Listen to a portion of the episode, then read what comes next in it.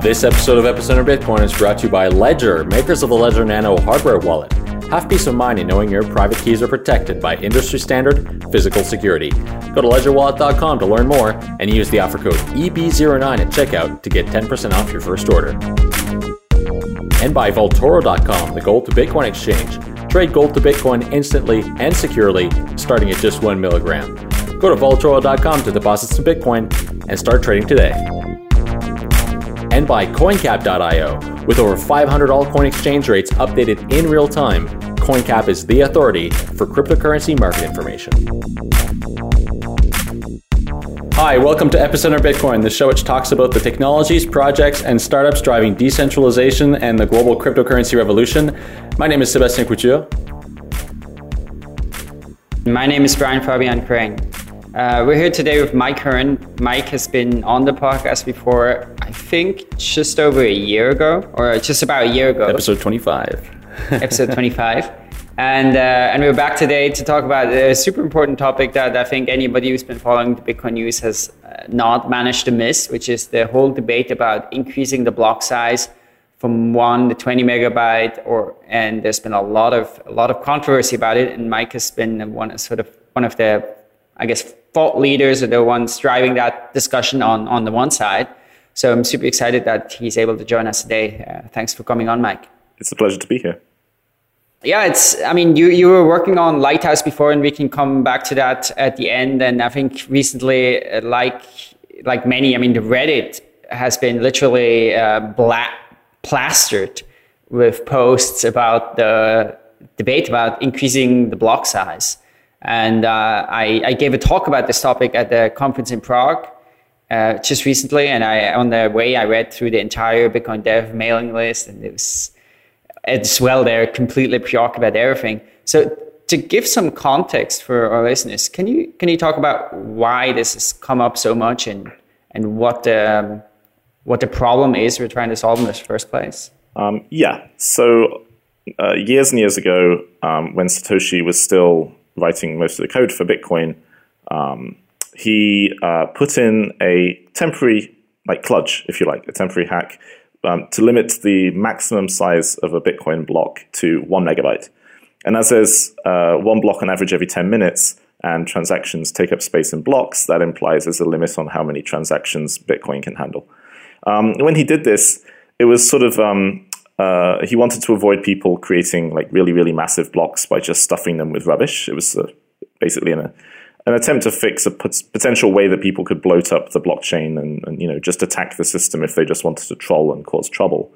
Um, and his intention was always that when the block size becomes less relevant to most users, that that limit be removed. Um, and uh, over time, actually, what has happened is every time people have talked about bumping this limit or, or even removing it completely, um, it's triggered these sorts of big debates. And um, the group of people who were, you know, sort of succeeded um, Satoshi didn't agree. Um, and so nothing was done. And now what's happening is that our traffic levels, they're growing, or well, they, our traffic levels tend to grow in the um, northern hemisphere winter, and then they sort of stagnate a bit in summer because everyone's outside.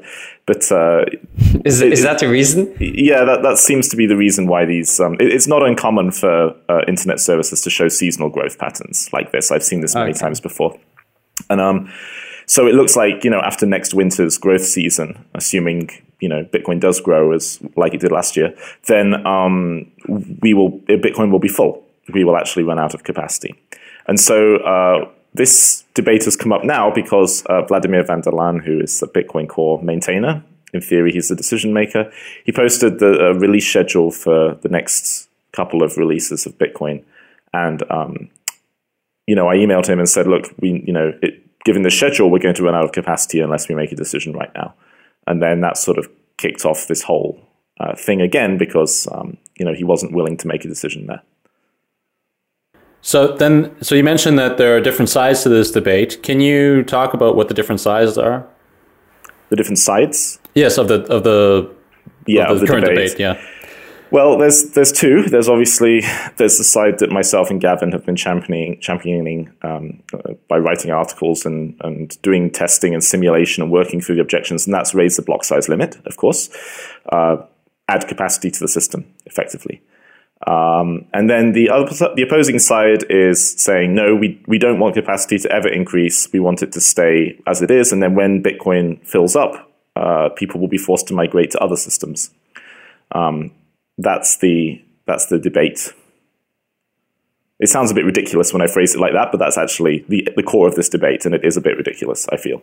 I, I mean, of course, there is there is some some subtlety uh, we can talk about later, you know, especially when it comes about the this, the idea of security, and, and I think that's one of the sort of yeah. I, I, I still think they're slightly they're wrong about it in that I don't believe it actually will increase the security, but of course, uh, you know, one of the reasons why some people are against increasing the block size is because they think blocks need to be filled so people compete for space and miners make more money when the block reward goes down. Yeah, I mean, there's a lot of different arguments that have been marshaled uh, in favor of doing nothing. And a big chunk of the work that myself and Gavin have been doing in the last few weeks is going over all of those arguments and, you know, responding to them and debunking them effectively.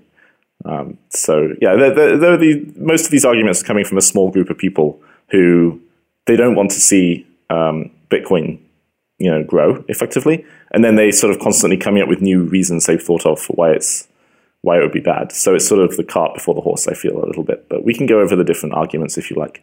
Well, let's. I think before we we dive into the, these arguments, can you tell us a little bit about what you wrote in the blog post, especially in the, in the crash landing post, because I thought that was a really uh, sort of a really vivid uh, illustration of what a worst case scenario could look like Yeah. if Bitcoin runs out of space in a sort of you know relatively unprepared manner, which may well be the case if it happens soon.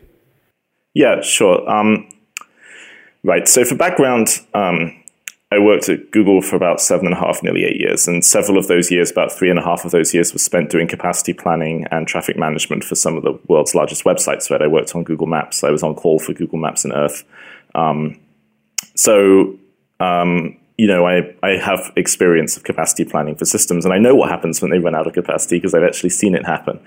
Um, and so I wrote this article uh, because there was a lot of people um, who maybe don't have experience like that who were saying, "Oh, it's no problem if we run out of capacity. You know, there will be this nice controlled fee market will establish itself." And and everyone says, "Oh, I love markets. I'm a capitalist, libertarian, you know, market-loving person. So what could possibly be bad about that?" Um, but then when you when you just drill down into the technical details, that's not actually the guaranteed outcome, and there are uh, many other outcomes which are much worse. Right? You just have to work through how does Bitcoin work at a technical level to see this kind of thing. So I wrote this article to explain, you know, what could happen, and um, you know, the, the, the, ways that software can malfunction, the way that um, you know Bitcoin can destabilize, um, and you know, the, the, consequences of actually hitting the capacity limits. Can you talk about what that scenario would look like uh, if we were to hit those capacity limits, as you described in your article? Yeah. So um, what tends to happen when systems run out of capacity is, uh, firstly, the service degrades simultaneously for everybody. Um, there's sort of an assumption uh, in some of these arguments for leaving the block size as is that you know we would get this nice priority ordering of where people would pay higher fees and so on. But what actually happens is you know people just keep paying the fees they are paying right up until the point where um, you know, blocks are really, really full, and you're seeing hugely unpredictable confirmation times. So the first thing that happens, and we're already starting to see this a little bit, is people send a payment and they expect it to go through quickly, and they discover it takes, you know, six, eight hours maybe to go through, um, which can easily interfere with business, right? If you're expecting it to be much faster than that. Uh, so that's the first uh, problem, and the, the, the, next problem that can happen is, um, you know, if you actually, if if the rate of incoming transactions is becomes permanently higher than the rate at which they're being put into the blockchain, you can get this ever growing backlog. And uh, the backlog of transactions in Bitcoin nodes is stored in memory, which is you know often a quite limited resource. So, so, before, just before you go into that, I just had a question regarding mm-hmm. uh, what you just said. Do you think that the transaction volume would increase because people would just resend those transactions, assuming that they didn't go through or something like that? Why would why do you assume that they would increase? Well, I mean, we're talking about organic growth here, right? As Bitcoin adds users, growth goes up naturally. Um, and then, you know, the coordination of the Bitcoin community globally is not, you know, it's not like everyone reads Reddit or everyone follows mailing lists or whatever, right? So as Bitcoin grows and people show it to their friends and other people hear about it in the news, you know, they download the software, they they get some bitcoins and so on, and then so traffic is going going up over time. Um, and then, you know, as that sort of natural organic growth hits the ceiling, what you do start to see is cases where people say, oh, my transaction's not going through, so I'll rebroadcast it, I'll send another transaction. You also start to see um, you know, people uh, who were holding coins, but suddenly their faith in the system is shaken, and now they they decide now is the time to get out. So they start moving coins um, into exchanges. And if you look at graphs of transaction activity, whenever there's a big change in Bitcoin prices up or down, suddenly a whole lot of coins that were stagnant for a long time start to move. And so, you know, if you if you get a sudden um, step change in people's confidence in the system, then this causes another increase in traffic, which you know causes almost a kind of cascading failure and it gets even worse. Um, an analogy of this is, you know, um, when we had outages of major websites at Google, what we, we would actually see um, traffic go up and not down short for a temporary period of time because people would try and load, you know, YouTube, for example, it wouldn't load, and then they'd hit reload, reload, reload. You know, they keep trying because they really want to watch their videos, and so suddenly um, normal traffic uh, changes completely, and often you get pushed into an even more extreme overload situation as everyone simultaneously retries. Okay. So and, it can be quite hard to recover yeah. from that, actually. And then, of course, e- even if we assume like those things don't happen in sort of an ideal thing, I mean, if you start having, you know, 1.1, 1.2, 1.3, 2 megabyte of transactions every 10 minutes, and there's only one megabyte to go in a block, well, the, the amount of space taken up by these transactions that aren't in a block just keeps growing, growing, growing, and that's never going to stop, right? Uh, and then, then of course that, that can be even exacerbated by situations like that where people panic and everybody tries to, people resend transactions. Yeah. I mean, what would actually happen is, you know, people would, there, there'd be a spike in traffic as people, you know, suddenly lose confidence in the system and try and get out. Um, and then, you know, as the system slowly churns its way through these, the usage would drop again because people would say, "This is stupid. I'm not going to use Bitcoin." Right? My transactions aren't even reliable. You would get if the blocks were completely full um, you know, you would get cases where people are trying to pay for things. Um, you know, pay for a coffee, for example, is the classical example, right? And then it, it, it would never confirm because they would blast it onto the network and then discover, you know, they weren't paying enough fees to to ever be confirmed and then payments would just break basically right? They, they, they wouldn't be this nice fee market. The, ex, the, user experience would be just a paying people doesn't work. And then people would get upset. You know they would feel betrayed because they put all this effort into evangelizing bitcoin and telling their friends how great it is and how cheap and fast it is. And suddenly it's expensive and slow and it's not working. Okay. so they would they would leave. So let's come back then to the to the client. So the mempools start filling up. And can you explain then what what happens uh, after that um, well, no one knows because it's never really happened before. Um, but some nodes will eventually, if this keeps up long enough, um, will fall over and crash because they don't have any limit on how many transactions they will store in memory. Um, and it's not entirely clear how long it would take to do that because, um, you know, it is obvious that it would happen eventually if pressure is higher than um, if demand is consistently higher than supply. But like I said, you know, users will also give up and go away. So while you know it's possible that we could have a sort of crash scenario where nodes actually start um, quitting, basically being killed by the operating system and have to manually be restarted. You would see a lot more like network instability. The network would shrink. But yeah, we, we don't know exactly how quickly that would happen. So regarding mempools, I, I, I, I, so I learned about this you know through your blog post. Mm-hmm. I'm curious why do these transactions stay in RAM? Like it seems like a weird software design choice to have these transactions stay in RAM and not get written to some file on the hard drive.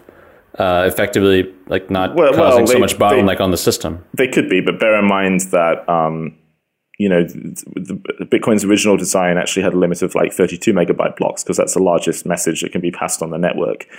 And holding 32 megabytes of, of transactions um, even in the average case, you know, even if you double that and get 64, 70, 80 megabytes of data, And even if you add a bit of you know overhead, because a transaction in the mempool is not represented as efficiently as it is in the blockchain.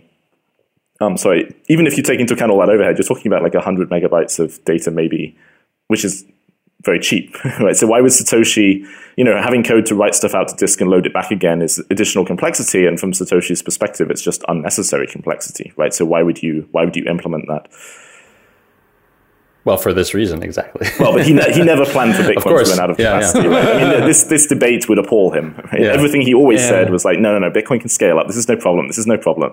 Right? This was like the first question he was ever asked about Bitcoin, and he explained this is no problem. So the fact that people would actually want Bitcoin to run out of capacity artificially isn't something that he would have ever planned for. I mean, I think also one of the ways to to think about this whole debate is to think about it through the lens of the sort of outsider, right? The person who's been sort of uh, known a little bit about Bitcoin, but they're not they're not like deeply involved in it like we are and following all the discussions and debates and know the different trade-offs. Because I mean, if you talk about Bitcoin to a lay audience or a technical audience, you know, there's some ways you have to explain it.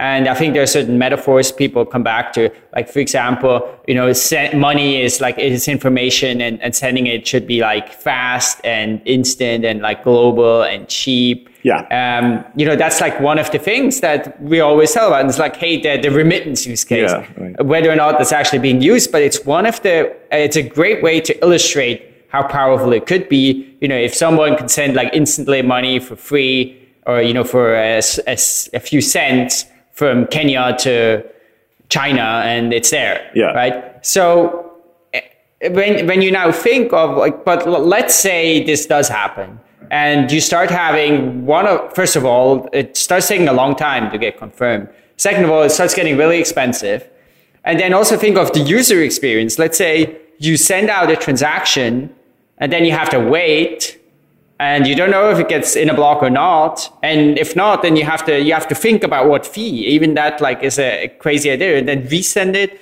It it all, everything breaks down. Yeah. And and I I saw somewhere on Reddit Luke Jr. make this comment. Um, he was like, yeah, I mean, it could be, right? But if, if, it does break down, then I'm sure in a few weeks we could like uh, come around and then then we could do increase yeah. the block size. I mean, this is like, and then that's just in my view, this is so delusional. You know, the idea that you have a few weeks, because I mean, I think Bitcoin is, is very fragile in, in that way, in that there's uh, the trust is extremely important, and if the trust falls away, yeah. the, the belief in the system, and it has already even with things that as Bitcoiners, you think, well, they actually have nothing to do with Bitcoin, like Mount Gox, right? Yeah, right. In a way, it wasn't the, a problem of Bitcoin, but it hugely undermined uh, yeah. the image of Bitcoin. Yeah, yeah. And now think of something like this happening, where it is actually a problem of Bitcoin. I think it would be a, a huge disaster. Yeah, I agree. It's time for a word from our sponsors, Ledger. Now, if you've been in the Bitcoin space, if you've been following this, it's no it's no mystery to you and it's no news to you that security and securing your private keys is so important. And when I got in, first got involved in the Bitcoin space, I heard the same thing, and I was like, I'm going to be a model Bitcoiner. I'm going to do it the right way. So what I did was I bought this like refurbished cheap old netbook for 100 euros on eBay, and I set up Armory on there, and I have an offline Armory and online Armory. I tried to run a full node on my laptop and it was a truly horrifying experience. and and I still have not been able to get my bitcoins off there. Well, I, I could, I guess, but um, well, not with Ledger. That's right. Here it is. This is the Ledger. This is what I use to secure my bitcoins. You plug this into a USB uh, port on your computer, and you can use your Bitcoin wallet on any system, even if it's pest filled with malware, your Bitcoins will remain safe. And by the way, we have a special offer for our listeners. If you're interested in securing your Bitcoins right now and have it be easy rather than difficult, uh, you can go to ledgerwallet.com and use the offer code EB09 and you'll get 10% off your first order. And by the way, if you're interested in learning more about Ledger, you can also listen to episode 216 of LTB with Thomas France, who's the co-founder. He explains um, how the product works. Uh, also, you know, goes into detail about the roadmap of the company. They're building some really interesting infrastructure for Bitcoin security. So uh, go to ledgerwallet.com and give it a try. And we'd like to thank Ledger for their support of Epicenter Bitcoin. Do you have any idea? Can you get? It's, it's hard to quantify, I suppose, but this uh, this crash landing over how many days or weeks are we talking about here? Like, how do you I, I think that would play out? I, I, I don't know. I've never seen Bitcoin run out of capacity. Before. Of course, of course, but uh, i i are we talking days? Are we talking weeks? Are we talking months here? I would say there would be problems like the build up. Um, well, there are going to be problems from now on actually because blocks are already sometimes being full and we're already seeing backlogs. But um, and for example, the Bitcoin wallet for Android by you know Andreas Schildbach, he's already bumped the fee paid um, by default. So we're going to see more and more of that over the next twelve months. Um, so that user experience degradation will will keep happening um, steadily. And then if we actually if we reach a point where every block is um, at the miner maximum, whatever they've got it set to, then I think we would see problems within days, or we would see serious user complaints within days, and te- you know serious, serious technical problems within weeks. But it's hard to say because the moment these things break, right, what happens is users abandon the system, and then the pressure goes down again. So we might what we might happen is this kind of bumpy equilibrium where users complain a lot, another batch leaves you know, that leaving behind the, the, only the more hardcore types who are willing to stick it out. And you know, it might be that the system never really stays over capacity for very long because demand falls away. Yeah, I think it was Gavin Andresen who who said, I believe it was on Let's Talk Bitcoin, that he saw it differently, that he didn't think that we were going to reach the capacity cliff in some sort of catastrophic crash landing, as you describe in your blog post, but that people would, in fact, when we start reaching limits, people would, in fact, start leaving, uh, perhaps resort to other means of, uh, of sending transactions uh, through off chain solutions, or I don't know, I thought perhaps or, or just stop, stop using or just Bitcoin. stop using Bitcoin. Yeah. Yeah. Yeah, yeah, it's it, a lot of it depends on time and events we can't predict. Like if there was a kind of a panic, you know, if it was in if if you start seeing articles in like the New York Times saying, you know, Bitcoin on brink of technical collapse, and then lots of people who bought some coins have them lying around, but otherwise weren't really paying attention to the Bitcoin community, which I think makes up quite a lot of people from, you know, people I've talked to, and then they all suddenly try to, you know, sell their coins. Um, then you know that sort of spike driven like press driven spike could could cause sudden unexpected problems these things are very hard to predict though i don't want to put Yeah. my my you know my hand down and say that's exactly how it will play out we should never ever even get close to finding out right Of course. that, that's like a complete disaster if we ever even Yeah. get close to this I, I mean, maybe, maybe I'll come back to that. Let, let's first talk about some of the arguments uh, against okay against this. So it's I don't know where to start. So personally, I, I, I- I have I have really difficulties finding them very convincing. And and maybe maybe let me give this context first. So the way I think about this whole question of increasing the block size, right, is that you look at how does Bitcoin work today, and then we think of like what will happen when the transaction volume increases and then you have two scenarios right either you increase the block size or you don't and then the question in my view is which is the bigger change and i think it's pretty clear to me that full blocks are a much more radical change to the network than having uh, a higher block size right Yeah. so i think in that context if you want to leave the block size the same, that is the thing that has to be justified. That is the thing that you have to put research Yeah. behind and stuff. Whereas the, the sort of argument I see a lot of people doing, but there's not enough research. We don't know enough what happens with the 20 megabyte stuff.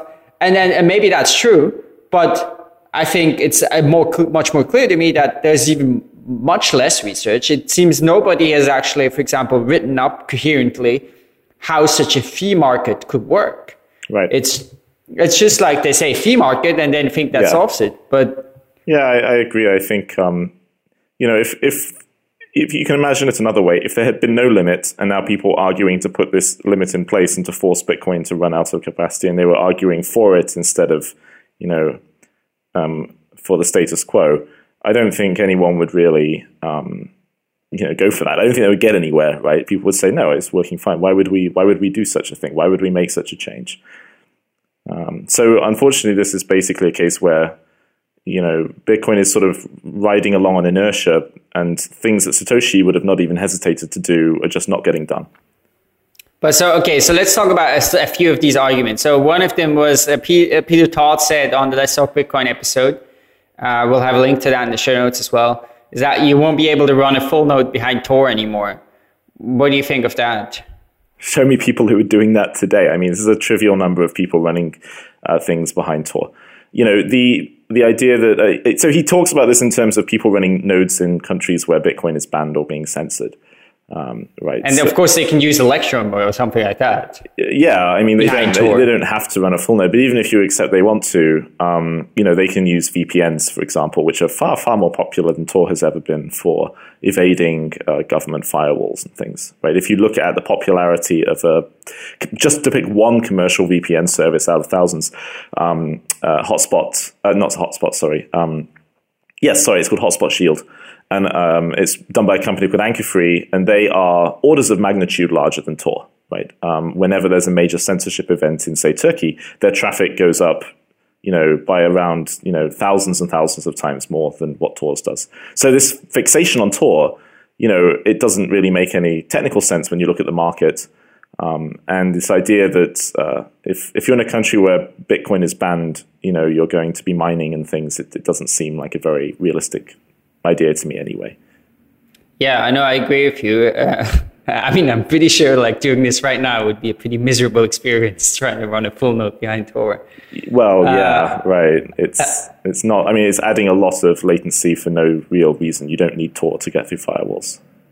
And when you're yeah. up against arguments like this, I mean, it's, it's pretty clear that you're trying to make an engineering argument. Uh, uh, in yeah. front of a, a, an ideological argument. So, I mean, it's sort of like trying to argue with um, fundamentalist Christians in some it does in feel, some way. Yeah, it feels like that sometimes. I mean, yeah, it is a bit of a caricature, but uh, it, it, that's yeah. both the extent so of the debate, right? It's been a major frustration of me and Gavin for a long time now. We've been saying, look, you know, make a proposal, put numbers in it, right? When you object, put numbers in your objection, right? We're, we're supposed to be engineers here to do engineering. And what you get back, the, the, the people who are against these sorts of things, they have never ever done this, right? They never sit down and they do, they never do back of the envelope calculations in the way that engineers do.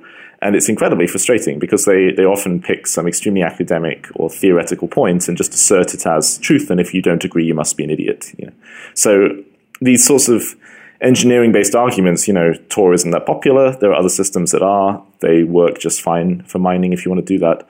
Then you know they don't um, they, they don't convince these other people because they weren't really open to being convinced in the first place. So there's one um, one point I think that that does probably have some validity, and I'm curious on your view on that. So what, one question, right, is the um, what kind of an advantage do large mining pools have over small mining pools and over solo miners? I mean, of course, one is the variance, but then there are other things. Uh, in particular, there's a risk of getting orphaned. Mm-hmm. And uh, orphaned means basically if you mine a block, you, f- you find a block, so you, you think like you may get the block reward, but then someone else finds one around the same time, and in the end, you lose out.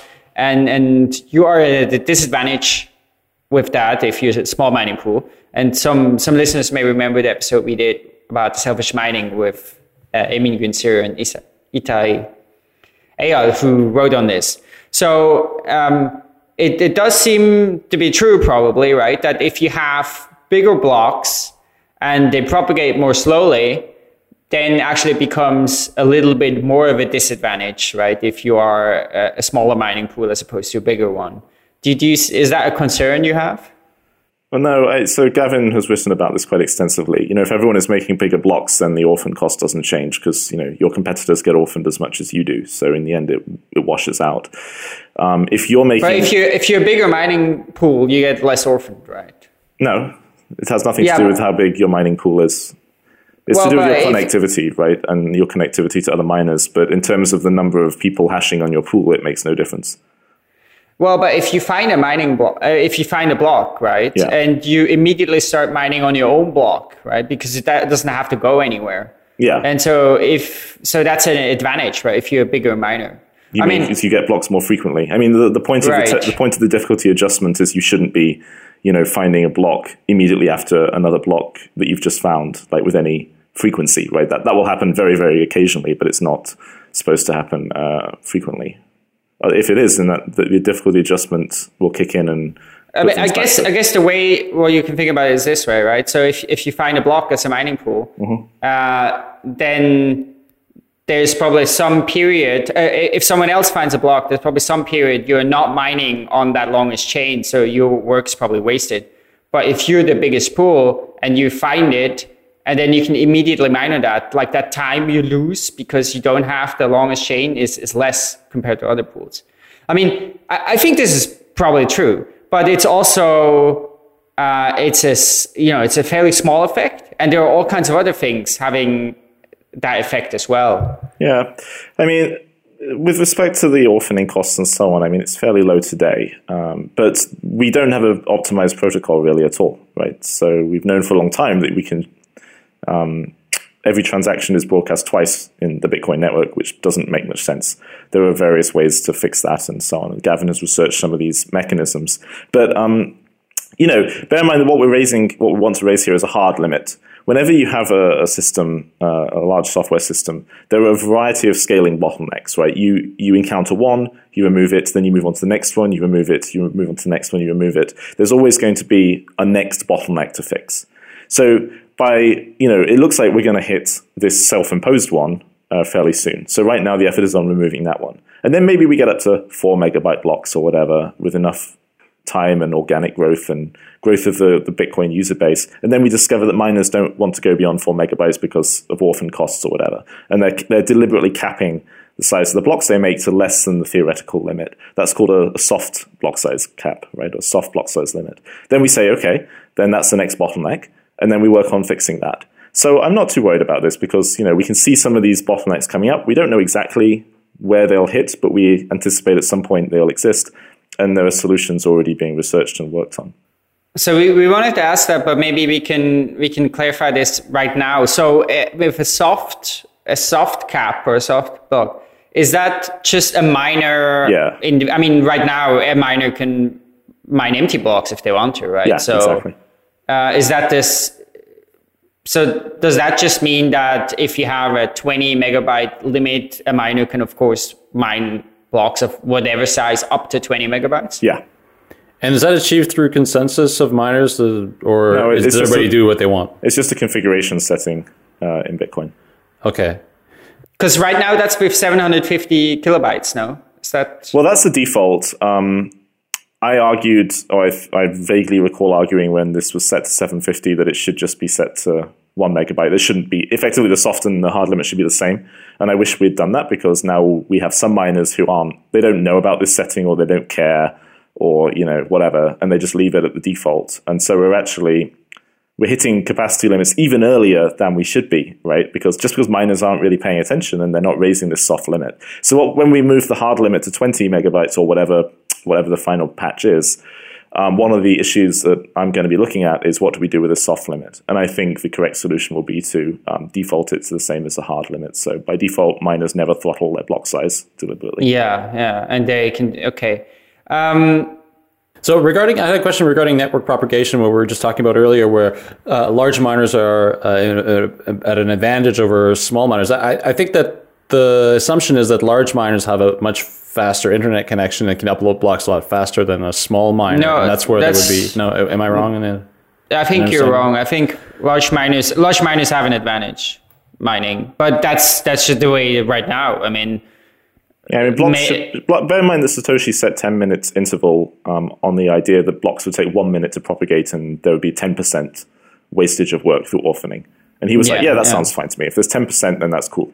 Right. So obviously, miners are incentivized to make as much profit as they they can, but um, they're also incentivized to move people's transactions because otherwise Bitcoin doesn't have value. So there's there's some kind of interplay there where some kind of um, you know orphan rate is acceptable and, and miners have the they, they have all the tools they need to figure that out and at the software and network level we have the tools to reduce it as well L- let's address one small point. Uh, that, I think that's also a strange argument I've seen. So Greg Maxwell brought up in one Reddit post that, you know, as, as many people know, the number of, of nodes on the network has decreased dramatically. It was, Yeah. I think, about 100,000 at one point, and now it's about 5,000.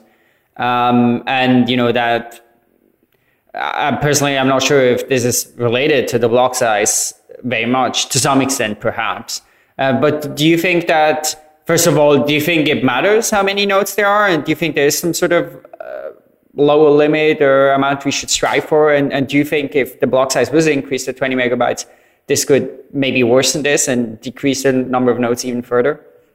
Yeah, I, I think I, I, I need to dig in a bit. I think the claims that we had 100,000 you know full nodes at any point are a bit dodgy, to be honest. Um, these days, we count number of nodes because we have pretty good network crawlers that have been tuned, and they crawl the network and they measure uptime and they ignore nodes that come and go quickly and things like that.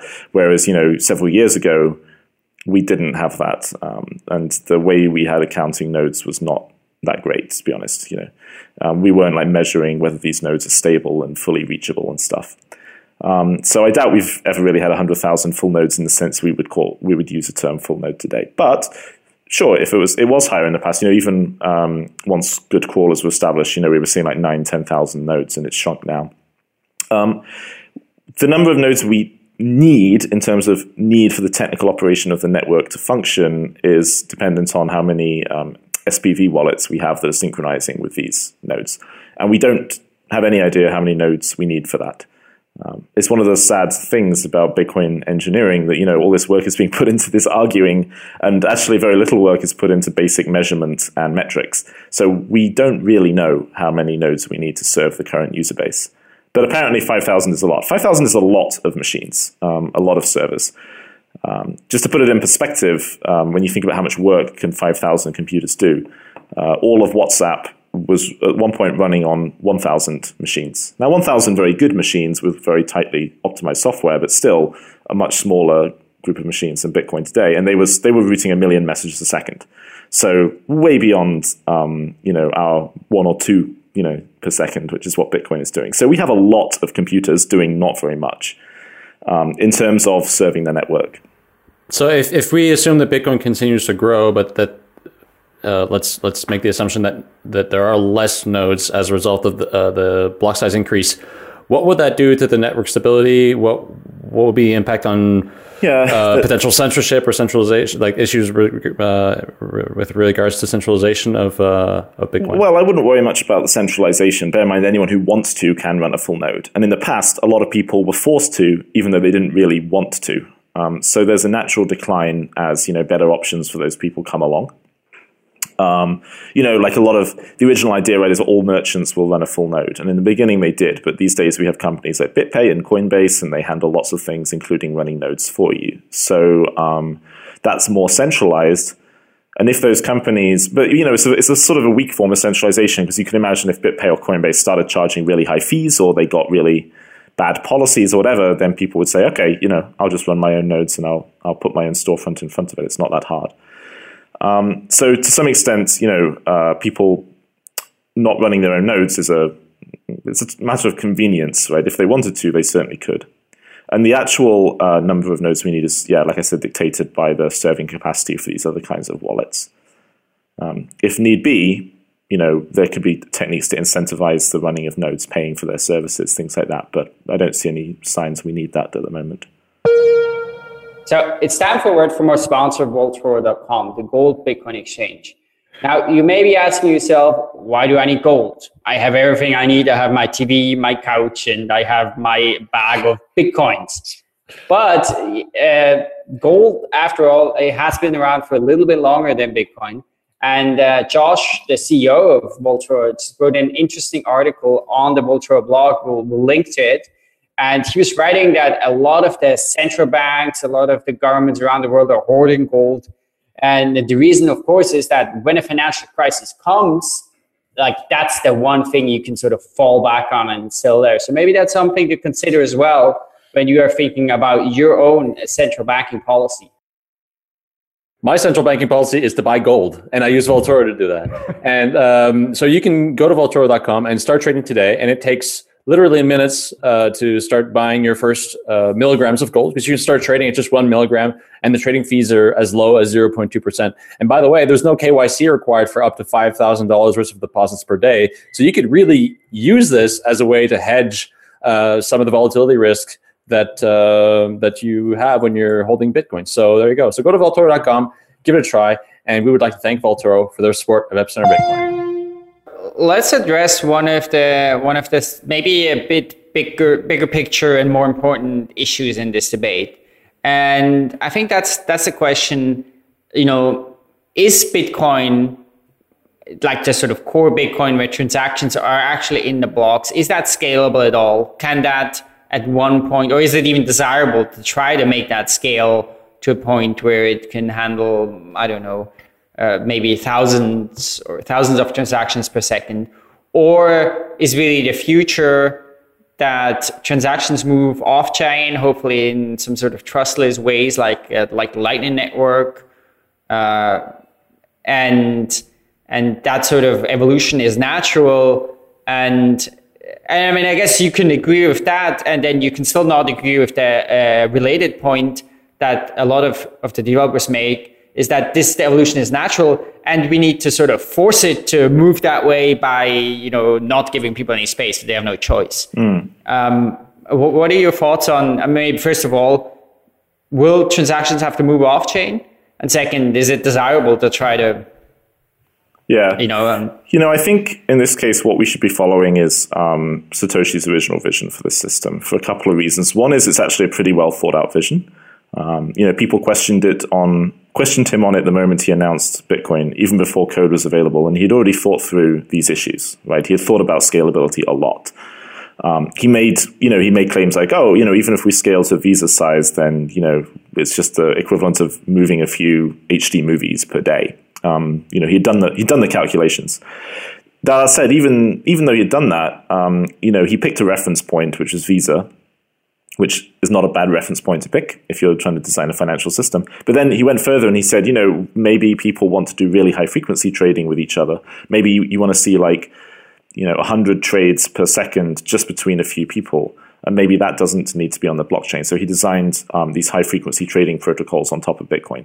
And the, the modern concept of lightning networks and so on is sort of vaguely based in some of the things that he was doing there.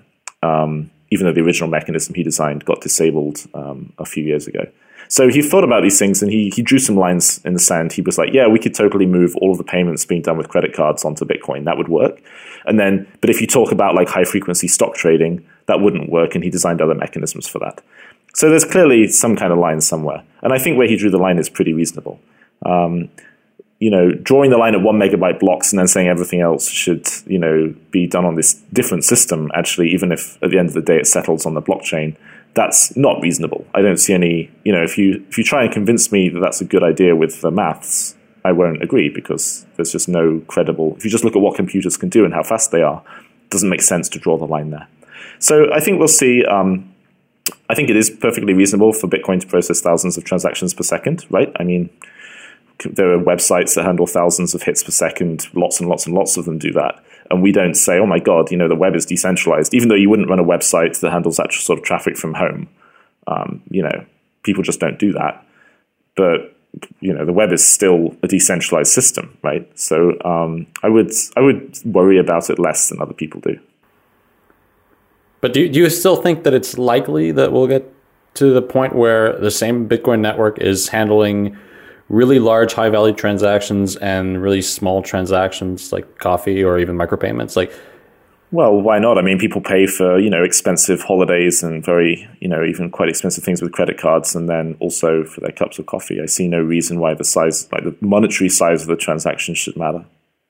But if but if we have uh, systems like the lightning network and you know i do realize that it's it's only a white paper for now but if those types of systems get implemented and we have really fast payments uh, which don't necessarily require like a 10 minute confirmation time and uh, are significantly cheaper than perhaps what Bitcoin would offer if you have all these higher value transactions and fees start going up.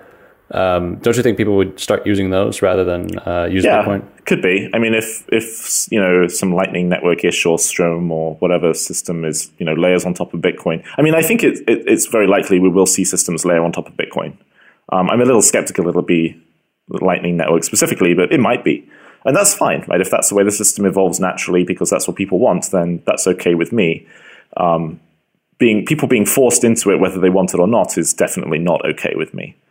I don't. I think if you look at ways in which people get faster payments on top of Bitcoin, I think uh, the use of trusted computing is a lot uh, more reasonable, a lot easier to deploy, and frankly, it's probably closer. I know there are companies working on this stuff already. So, the technical, from a technical perspective, I'd say the use of um, uh, remote attestation and trusted computing is a lot more likely to give us, you know, super high confidence uh, instant payments with Bitcoin than Lightning Network. But these are, you know, these are technical issues on which reasonable people can disagree. Yeah, I mean, I mean, I think there's um, the Lightning Network. It, it kind of makes sense to me. I think it's a reasonable idea and it's all. But I, I think what's what's been really uh, deceptive and maybe intellectually slightly dishonest is sort of confusing those two, right? Because first of all, it's clear that it's not nowhere ready. I mean, we, we did an episode with them and they themselves said that. And the other thing they also said, well, the two other things are first of all, even if it worked, they still would need much bigger blocks. And, you know, even if actually people only were using the Lightning Network for all, if you want to have Bitcoin at some scale, you know, people have to open and close channels and they actually have, you know, uh, multi-sig transactions which are larger. So uh, there's no question you still would need to increase the block size significantly. And then the other thing they said, well, their security model actually becomes worse if the blocks are full because that's a problem for them too.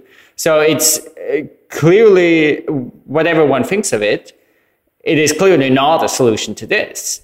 Um, and of course, it's also very complex to do, right? There are a lot of aspects, uh, like this whole server stuff one needs to build, the wallets need to change, merchants need to change that. So the idea that this is somehow achievable in a really short time frame is quite obviously not true. Yeah, and I agree it's obvious. And I wrote an article laying out why it should be obvious. And um, it sort of disappointed me that you know the Blockstream guys um, ignored that completely. And now they actually hired a guy called Rusty Russell and said, "Oh, you work on Lightning Network," and he published a blog post. It was either today or yesterday, uh, where he outlined exactly the same conclusions. He said this is not going to deliver a solution in the time frame we need. We need bigger blocks.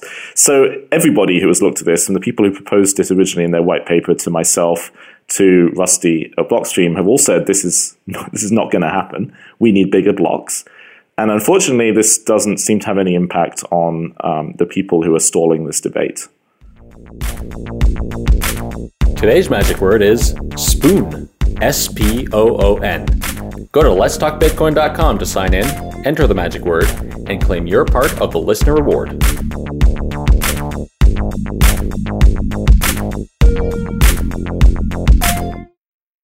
So let's uh, talk about another topic that has come up in this discussion, especially on the mailing list. Uh, so Gavin Andresen proposed that uh, if there was no consensus on increasing the block size, that he would start pushing uh, developers, uh, companies, startups within the ecosystem to move to Bitcoin XT, which is a fork of Bitcoin that you uh, developed. Can you first talk about what exactly is Bitcoin XT for those who perhaps aren't familiar with it, as I was, uh, and uh, and also why this would be a, possible solution to this, to resolving this debate? Yeah, it's actually not my preferred solution. My preferred solution is that Gavin revokes commit access from everyone else in the project and then, you know, makes a change himself and says this is you know, Bitcoin Core has made a decision and this is how it's going to be. Um, he's reluctant to do that. that sounds pretty dangerous, right? that's gonna that's gonna get a lot of.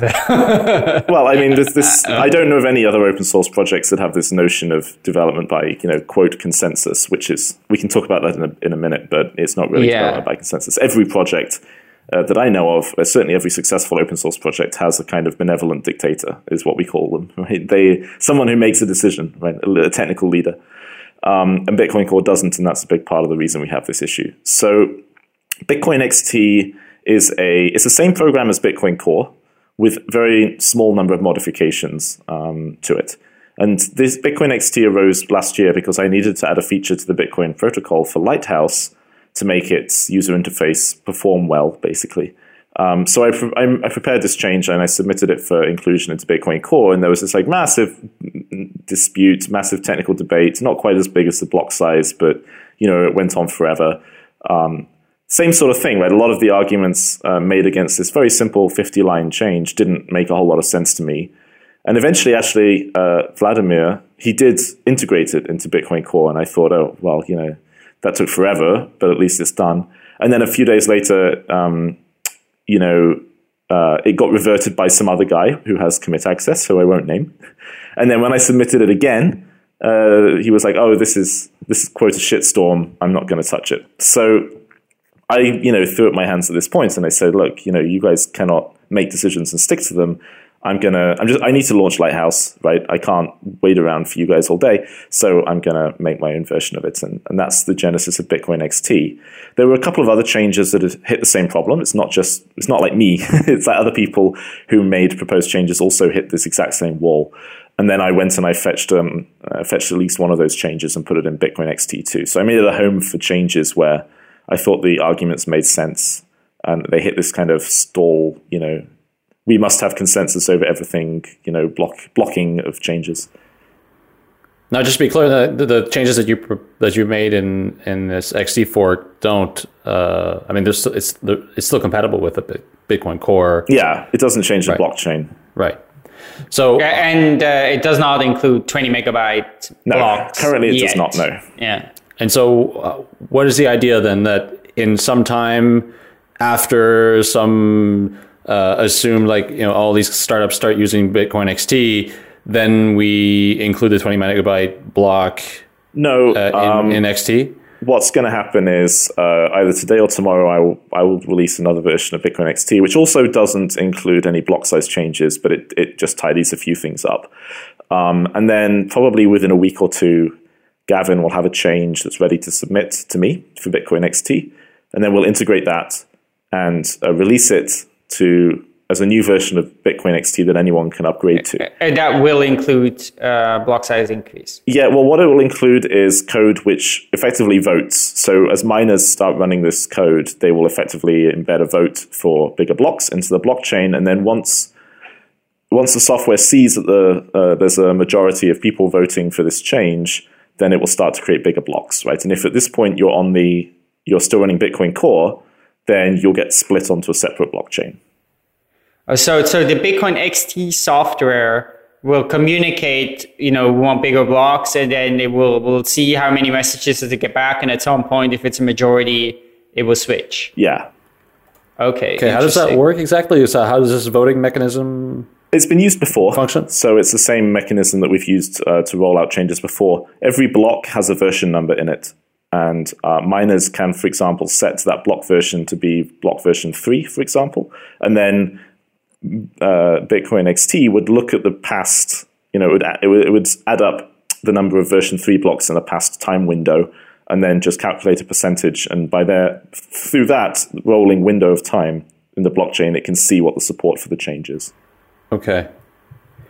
Um, and, and, so, what would happen with uh, those miners who remain on Bitcoin Core? So that means if they mine blocks, they would just get ignored. Yeah, they would go onto a side chain, and and any coins they um, uh, were to mine wouldn't be recognized by exchanges or merchants that were running Bitcoin XT. Okay. Um, so does that mean is, is this going ahead? Is the, the plan is to, to do it this way? And then I guess, does that mean uh, you guys, you and Gavin, maybe some other people who volunteer will, will talk to miners, will talk to people to switch over to XT? Um, well, I, you know, I emailed Wladimir earlier today to, you know, have one last attempt at convincing him uh, that this is the correct path forward to, to grow the block size. And then, yeah, if that doesn't uh, work, then we'll do a um, we'll do Bitcoin XT. We've already been talking to a lot of places. We've talked to businesses, uh, exchange owners. We've talked to some big mining pools. We've talked to a whole lot of different stakeholders in the Bitcoin ecosystem, and the, the support is extremely strong for Bitcoin XT. Right? Some of these people are just saying, just get on with it already. So we don't know exactly how much support, but we know there's a lot. And um, what we would do is, yeah, we would pick some threshold at which point the fork would happen, and then go and talk to miners and say, look, you need to you need to upgrade. This is what the community wants. So I've got a couple of questions about this. Um, so essentially, then this is a hard fork. Right? You're asking people to change their software to another version of uh, of Bitcoin Core, which is a fork. Um, if you're going to do that, like, why not just ask them to to update their software to another fork of Bitcoin Core. Like, Well, that's what it is, effectively. okay, Bitcoin XT is just a name for a slightly modified version of Bitcoin Core. but why Bitcoin XT? Why not just make a fork of Bitcoin Core and call it Bitcoin Core 20? confusing, right? Well, I And- mean, Bitcoin. Yeah, it could have been called Bitcoin Core 20, but when I, you know, I've already like done all the rebranding to XT, and Right, okay. XT is it has a few other minor changes. It's not just block size limits, right? Okay. And then so for for Bitcoin companies that are using Bitcoin Core to power whatever Yeah. they're building, right? So let's say it's like, I don't know, chain.com or something. Like they're using Bitcoin Core. I, I don't know. I mean, maybe they're using Bitcoin Core, but perhaps there are companies that are not using Bitcoin Core uh, and wallets, for instance. I mean, I assume that Bi- bitcoinj would include all these uh, changes as well because you you um, commit to it. But what about the other Bitcoin clients out there? It would require for them to rewrite their software potentially. That could be No, not really. So most wa- most wallets don't care about the block size at all. Um, for example, bitcoinj. You said bitcoinj would need to be updated. The, by far, the most common way bitcoinj is used is in SPV mode, in which it doesn't download the full blockchain. Oh, in this right, mode, okay. it doesn't actually know how big blocks are. It doesn't Yeah. care. So all of those wallets, all of your Bread wallet on iOS, all of your Bitcoin wallets, and, and Hive and so on, um, all web wallets, for example, they don't need to change, right? It's only people who are running um, Bitcoin Core that would need to, or you know, a re-implementation like there's one that written in Go called BTCD. But the, the actual code change is very small, right? We're talking about it's not quite just adjusting one number, but it's. Do you, uh, do you have an idea similar. of how many companies are using Bitcoin Core in the back end, or or, or perhaps have written their own implementation of Bitcoin? They're, all, they're basically all right, uh, running Bitcoin Core at some Okay. level. Usually, if they've written their own implementation, it'll be connected to you know their own nodes, which they'll run Bitcoin Core, um, which connects to the peer-to-peer network, and then they'll connect their own version of Bitcoin to their own Bitcoin Core. So, a few companies like Coinbase might need to you know spend an afternoon writing a bit of code. It's it's a very small change. and how trivial is this change? I mean, because you know, fundamentally, you just take one climb out, put put in the other.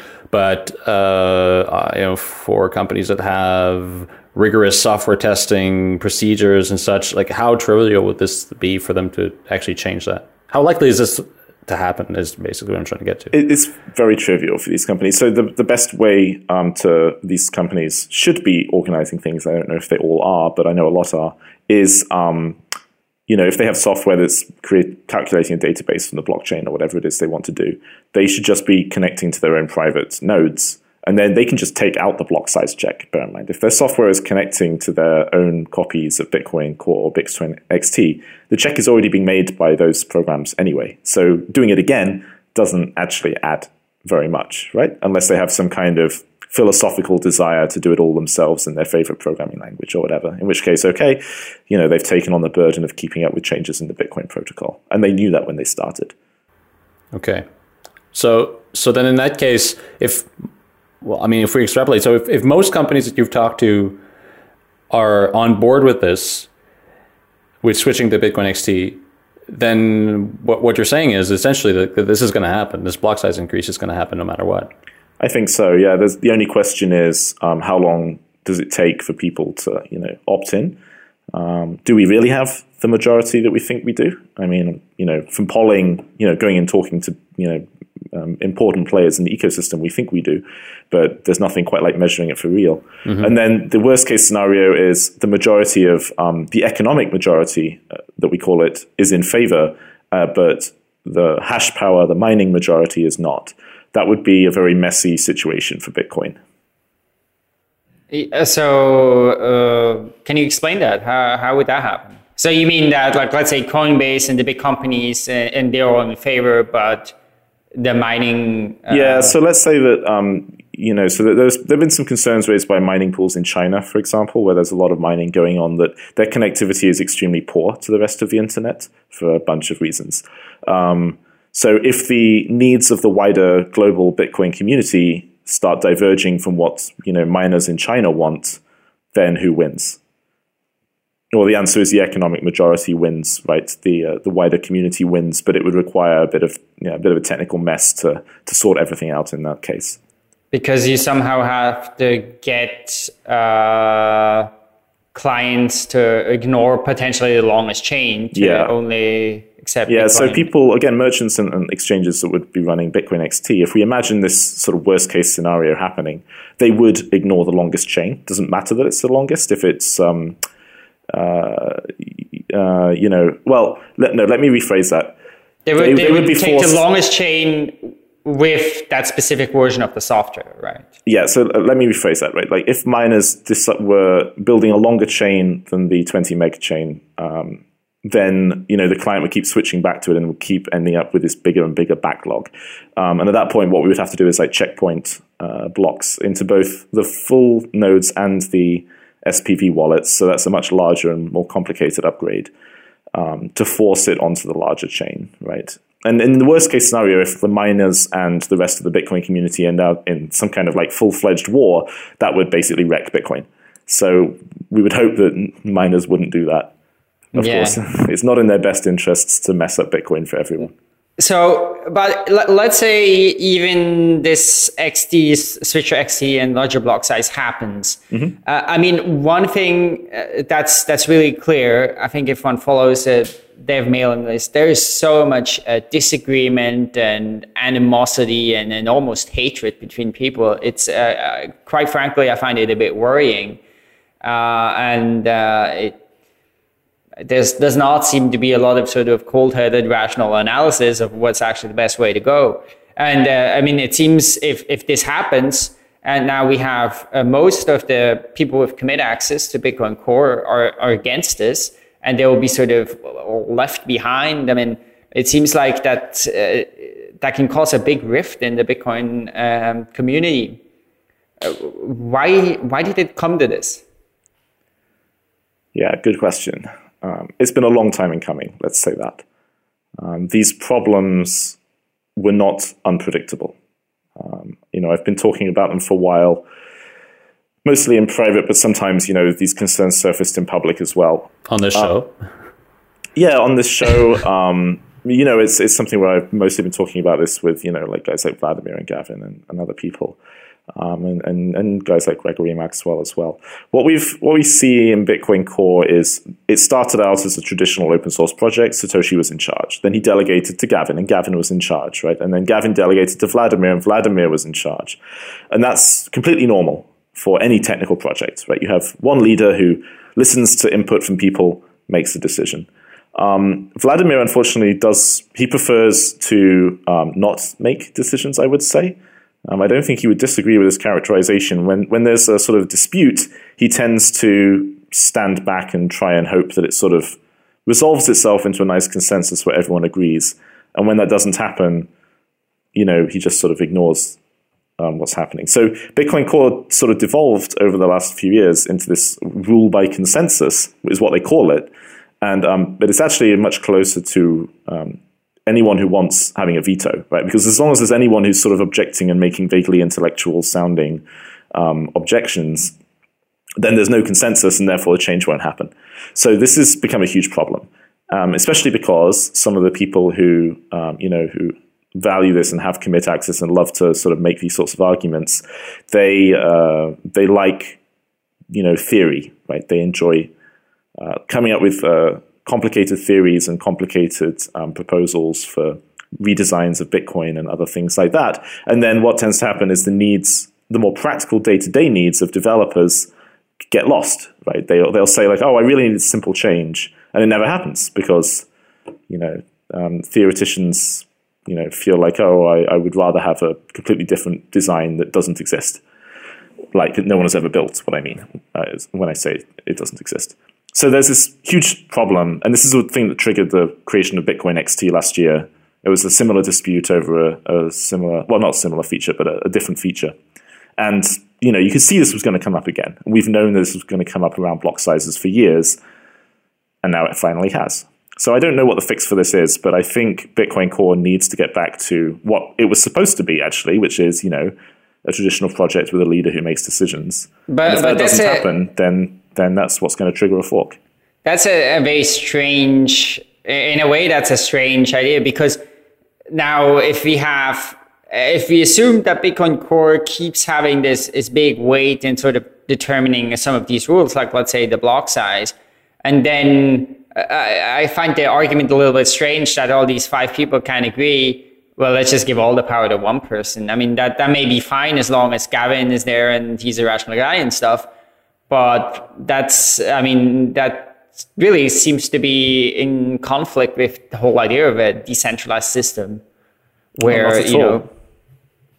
No. I mean, the, the decentralization of Bitcoin doesn't come from like the fact that there's like five guys instead of three, or instead of two, right, or even instead of one like one to five people, you might as well say, well, the central bank has a committee that sets monetary policy, so the dollar is decentralized, right? It doesn't make any sense to view the system that way. The decentralization of Bitcoin, it comes from the fact that everyone can audit the blockchain, check the rules for themselves. It comes from the fact that, you know, there's a competitive market of implementations and ultimately from the fact that people can switch to other implementations and fork the blockchain yeah, if they want. I mean, I guess that's where, that's where you would have some sort of control and check, right? Is because, well, people have the option, like it may happen now with XT, to switch to another version.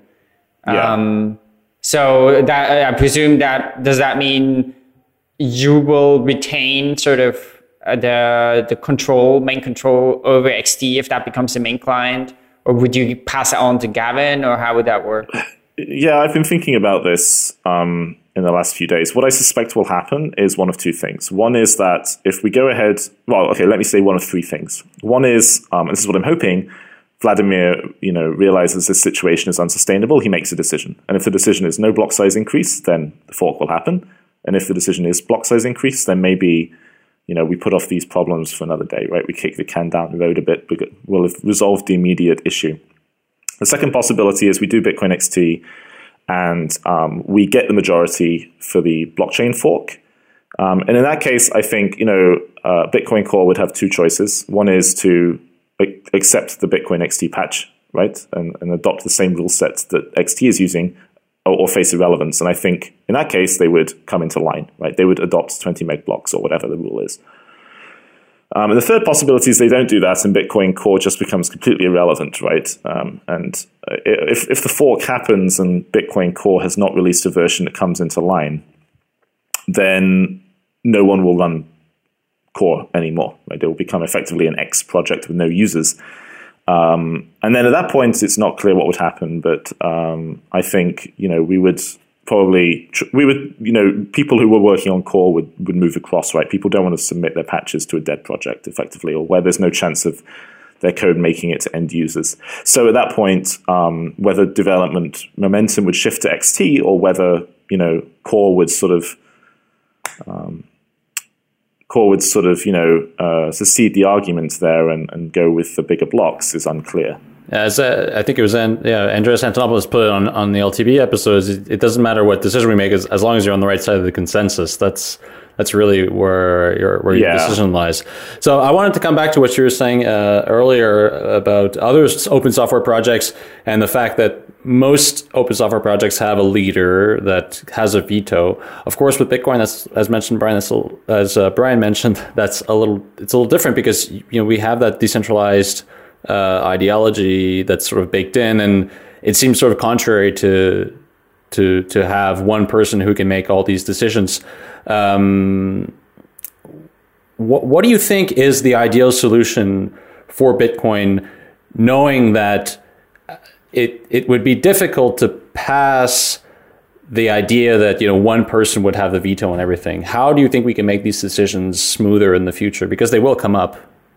You know, yeah, I, think, I think the current approach else. is completely unsustainable and cannot continue, right? It's not just me who's lost patience with this setup, it's a lot of people. Okay, there has to be one leader, and if they make bad decisions, then the result is a fork. That's how all open source projects operate, right? Or virtually all. Of course, but you know, there's there's the economic incentive in Bitcoin is much higher. I, I would do you I would say see, than other projects. Do you see some sort of mm, maybe way down the line where would one would have a, a type of voting where people maybe would vote if they're have votes according to their Bitcoin holdings or something no. like that? No. I don't foresee any situation except one guy makes a decision, and if people don't like his version of the software, they switch to another side. I mean, uh, the the notion that um, you know, like, oh, I bought a, you, the notion you can effectively buy votes over technical matters uh, is never going to fly because again, what you see in like a lot of these arguments is a lot of these. You, you said it yourself earlier. A lot of these arguments don't actually make a whole lot of sense when you dig in. Right? There's a lot of um, obfuscation going on. A lot of arguments sort of superficially sound good, and then when you stop to think about things like how quickly could this code be written, who's going to write it, um, how much complexity will this add, what will the user interface look like? When you stop to think about these uh, questions, you realize like a lot of these proposals are not very well thought out. And and what happens if you get like one guy? You know, what happens if like Richard Branson or the Winklevoss twins or whoever have uh, bought huge amounts of Bitcoin and they read like one mailing list post and then they say, "Oh, we're definitely voting for this change," right? And then other people saying, "Well, we're we're the ones who have to do the work." Right? You can't tell volunteers what to do for a voting mechanism. That idea is DOA. So the um, the way forward is basically to have the same system as when Bitcoin was first created, right? When Satoshi uh, just made the changes um, that he felt were correct to the code, and then yeah, if people didn't like them, they could uh, switch to a different version. I don't think Bitcoin needs anything more than that, especially because actually, think about it, the core functionality of Bitcoin Core or Bitcoin XT or whatever is not that complicated. It's basically ordering transactions and updating a database. Um, and running little these these little scripts, there shouldn't actually be very bitter disputes about what goes in very often, right? Um, that really shouldn't happen very yeah. much. So the yeah. the fact that you know you need these um, for you know the idea that you, people have to switch to a different version of the software to resolve disputes is really uh, should be a very rare event. Yeah, absolutely. Well, I think that's uh, we're going to have some uh, a very interesting time ahead of us. I think that's going to be uh, very eventful and could be a quite disruptive time for Bitcoin. And uh, let's hope that yeah. the reasonable and best way will will go ahead. And uh, I mean, pers- personally, I, I do feel that uh, block size increases is, a reasonable way, and, and I hope that will be possible to to accomplish in a way that you know, doesn't deepen even more all those resentments that uh, obviously exist.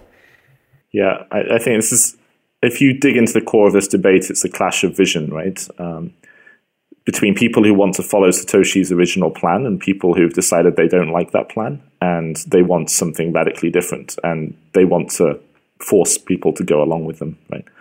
So yeah, that's unfortunate, and we'll see how it plays out. But I'm hoping with minimum disruption is what I'm hoping for.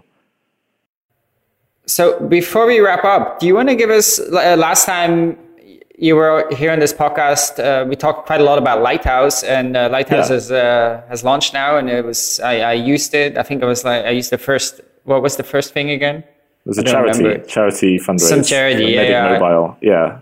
Uh, and uh, can you give a bit of an update? Uh, yeah, sure. about how that project is going. Yeah, so um, actually, I should have some interesting stuff to announce around Lighthouse um, in the next few days or possibly next week. Uh, I'm, I'm, really looking forward to announcing some of this stuff. The um, the app itself is still in beta, so uh, the progress on the code has been somewhat slow in the last uh, few weeks, partly because of this block size thing, partly because I was on vacation and so on. I've had other, been doing other things, but um, I'm looking forward to once the whole you know, Bitcoin XT, Bitcoin Core thing is resolved in whichever way it's resolved. I want to get back to Lighthouse, and um, my my near term plan for Lighthouse is to take it out of beta, which means fixing bugs, raising the quality of the product, adding a few more features that should really be there. Right now, it's still very much a beta quality product. I feel, um, and I would like to see it reach that next level of quality, just so I can be totally happy with it. Um, I also, um, so after that, you know, the question is where do we take Lighthouse after it's reached 1.0 and it's a solid crowdfunding product? Um, I'm, I'm looking at the possibility of actually evolving it into a more general sort of smart contracts wallet.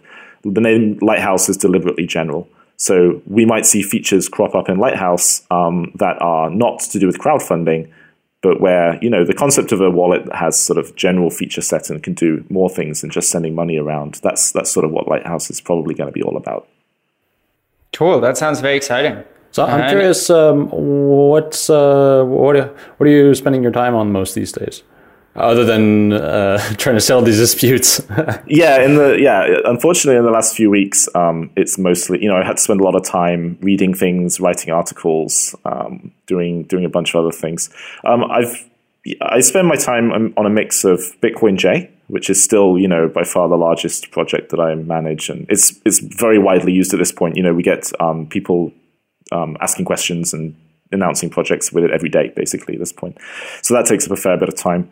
Uh, Lighthouse and um, yeah, sort of more general, like doing tutorials, teaching, um, speaking at conferences, and uh, yeah, advocacy. Cool. Cool. Fantastic. So yeah, I look forward to that. Also, if people want to check out Lighthouse, we'll have a we'll have a link in the show note. It's it's actually it's it's really quite cool because I think it it sort of it sort of makes a very concrete uh, some of the promise that Bitcoin has, especially the idea that you crowdfunding without a central party. I think is is really a really yeah. awesome thing. Um, uh, so yeah, uh, Mike, thanks so much for coming on. I think it's a super important topic, and I'm I'm really glad we could sort of dive into that and and talk about it because yeah, it's absolutely crucial and absolutely crucial for the future of Bitcoin. I think it's crucial that people are aware of what's going on and, and understand the arguments. Yeah. Cool. Thanks for having me. It's been good chatting to you guys. Yeah. And yeah, to listeners, thanks so much for joining. So we release new episodes of Epicenter Bitcoin every Monday. You can subscribe to the show on iTunes, uh, SoundCloud, or your favorite podcast app on iOS or Android. And you can also watch it on YouTube. Uh, we are at Epicenter, youtube.com slash Epicenter BTC. And uh, of course, you can always send us a tip, which will be in the show description. So thanks so much, and until next time.